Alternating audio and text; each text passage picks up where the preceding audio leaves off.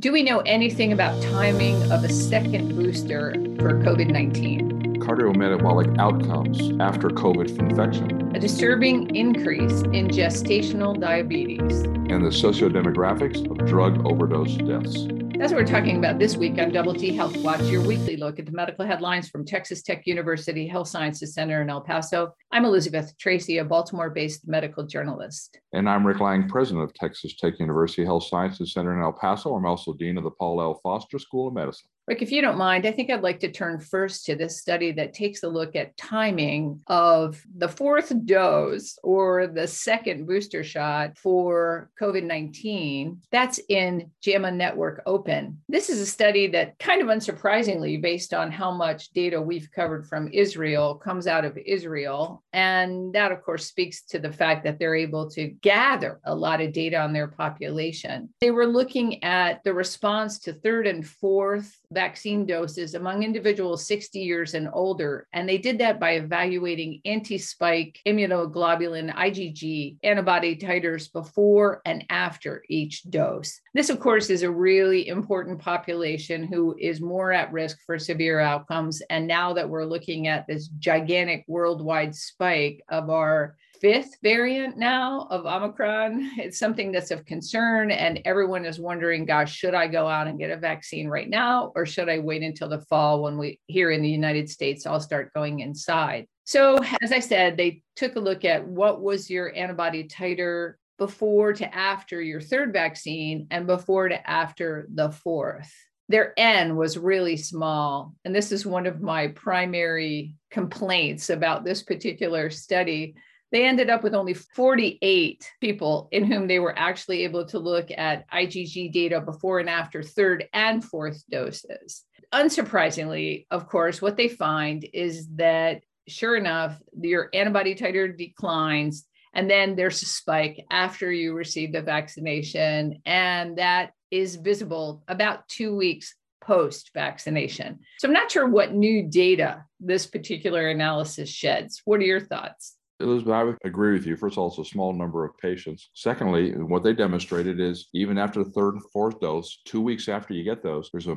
massive increase in antibodies. And over the next five months, it decreases substantially. It decreases about tenfold. That means the antibody response is fairly short lived, but it doesn't tell you anything about how often you need to get the vaccine because we know, for example, that even in individuals that have declining antibody, the vaccine may not prevent infection, but it prevents the severity of infection It prevents ICU admissions, hospitalizations, prevents deaths. And that's really what we're most concerned about. The other thing is antibodies are just one part of it. You have these memory B cells that can still be activated at any time. Then we have T cells as well. And unfortunately, I don't think it gives us any insight into how we should time these.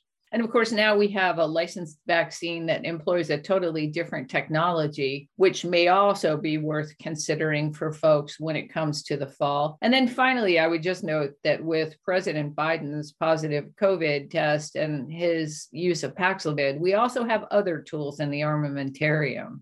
Right. We are not going to outrun COVID infection. We have to find ways to live with it. Let's turn so, to PLOS medicine and let's look at, speaking of complications, what about cardiometabolic complications? Yeah, we've reported before that acute COVID infections has been associated with the new onset of cardiovascular disease and diabetes. Are there longer term effects as well? And that's what these investigators tried to look at. They looked at electronic records for over 1,300 family practices in the United Kingdom, and they had a population of 13.4 million patients to draw upon. They were able to identify over 428,000 individuals that had COVID infection, and they compared them to the equal number of individuals that had not. Does getting COVID increase your risk of cardiovascular disease and diabetes from four to 12 weeks, and from 12 weeks even up to a year? The diabetes diagnosis increased 81% in individuals that had acute COVID infection, that is within the first four weeks. That rate also remained elevated by 27% for the next four to 12 weeks. When they looked at cardiovascular disease, acute COVID infection was associated with a six fold increase in cardiovascular disease, primarily because of an 11 fold increase in pulmonary embolism, a six fold increase in atrial arrhythmias, and a five fold increase in venous thrombosis. But the cardiovascular disease diagnosis declined from four to 12 weeks, and it was normal from 12 to 52 weeks.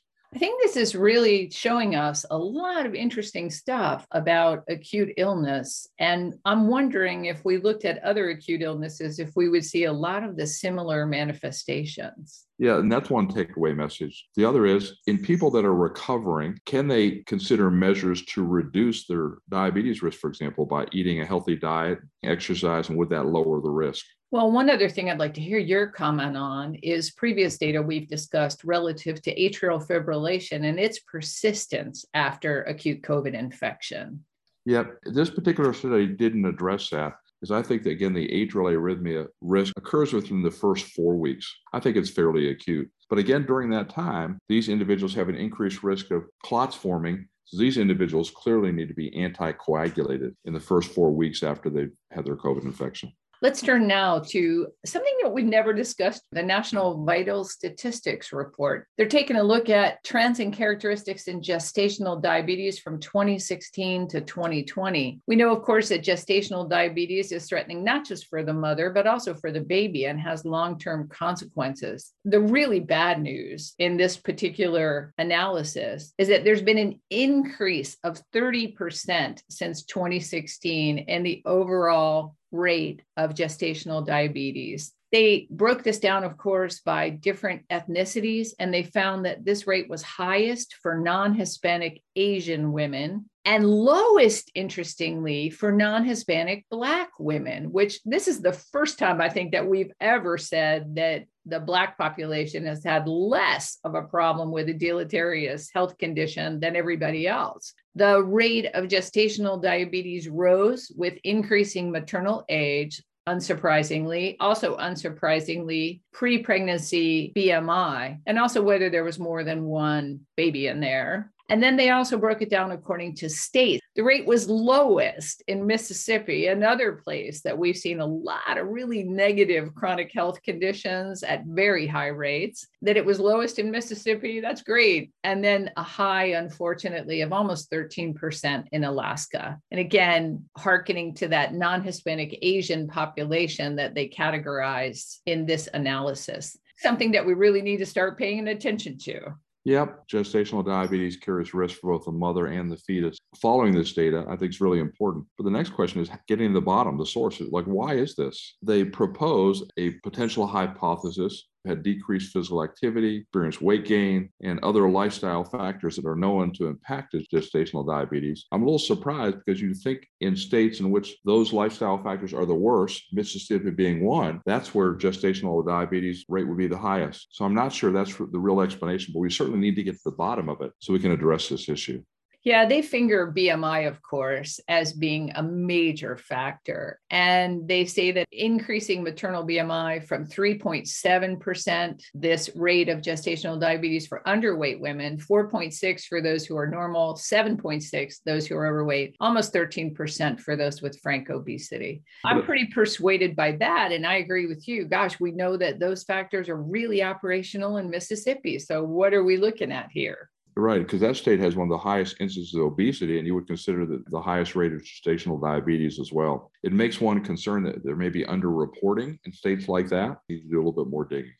So, Elizabeth, speaking about looking at underlying causes, I appreciate the fact you chose this next study, which is in Morbidity and Mortality Weekly report, which is a CDC publication, that looked at the uh, sociodemographic and social determinants of drug overdose deaths in 25 states in the District of Columbia from 2019 to 2020. Drug overdose deaths increased approximately 30% over that one year period from 2019 to 2020 in the United States. So these authors looked at the demographic and social determinants of the health characteristics to see if they could identify affected populations that were disproportionately more likely to experience drug overdose. And here's what they discovered 2019 to 2020, 25 states and District of Columbia, the drug overdose deaths increased by 44% among Blacks and 39% among Native Alaskans or Native Indians, which was substantially more than increased among whites. If you look in 2020, among Black males that were older than 65 years of age, their rate of drug overdose was approximately seven times that of whites that were the same age. Individuals more likely to experience drug overdose were those that had a history of substance abuse,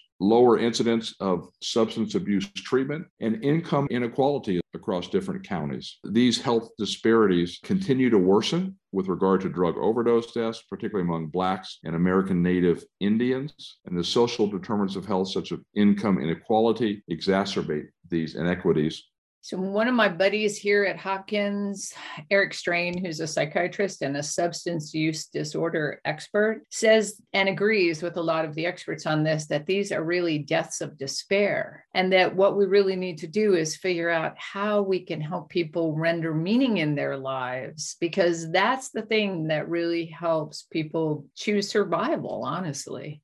Some of these are intentional, as you mentioned, deaths of despair. Unfortunately, many of those are unintentional. The increased use of fentanyl, putting fentanyl in either prescription drugs or non prescription illicit drugs, has contributed substantially to the increased number of overdose deaths. Overdose not due to suicide, but because of unintentional deaths as well. Yeah, I think his point about despair is that that doesn't imply that it's suicide. It implies that drug use by itself, as a means to escape one's circumstances, is underpinning a lot of this use. I'm glad you mentioned that. I found it very surprising when you talk about drug overdose deaths in people over the age of 65. That's not the group that you imagine using illicit drugs or being affected, and particularly the wide social disparity to think that African American men have six times increased risk of death compared to the same age white counterparts, really distressing. And I hope that information allows us to provide community messages that are unique and culturally sensitive to help these individuals to avoid these unnecessary drug overdose deaths. So that's a look at this week's medical headlines from Texas Tech. I'm Elizabeth Tracy. And I'm Rick Lange. Y'all listen up and make healthy choices.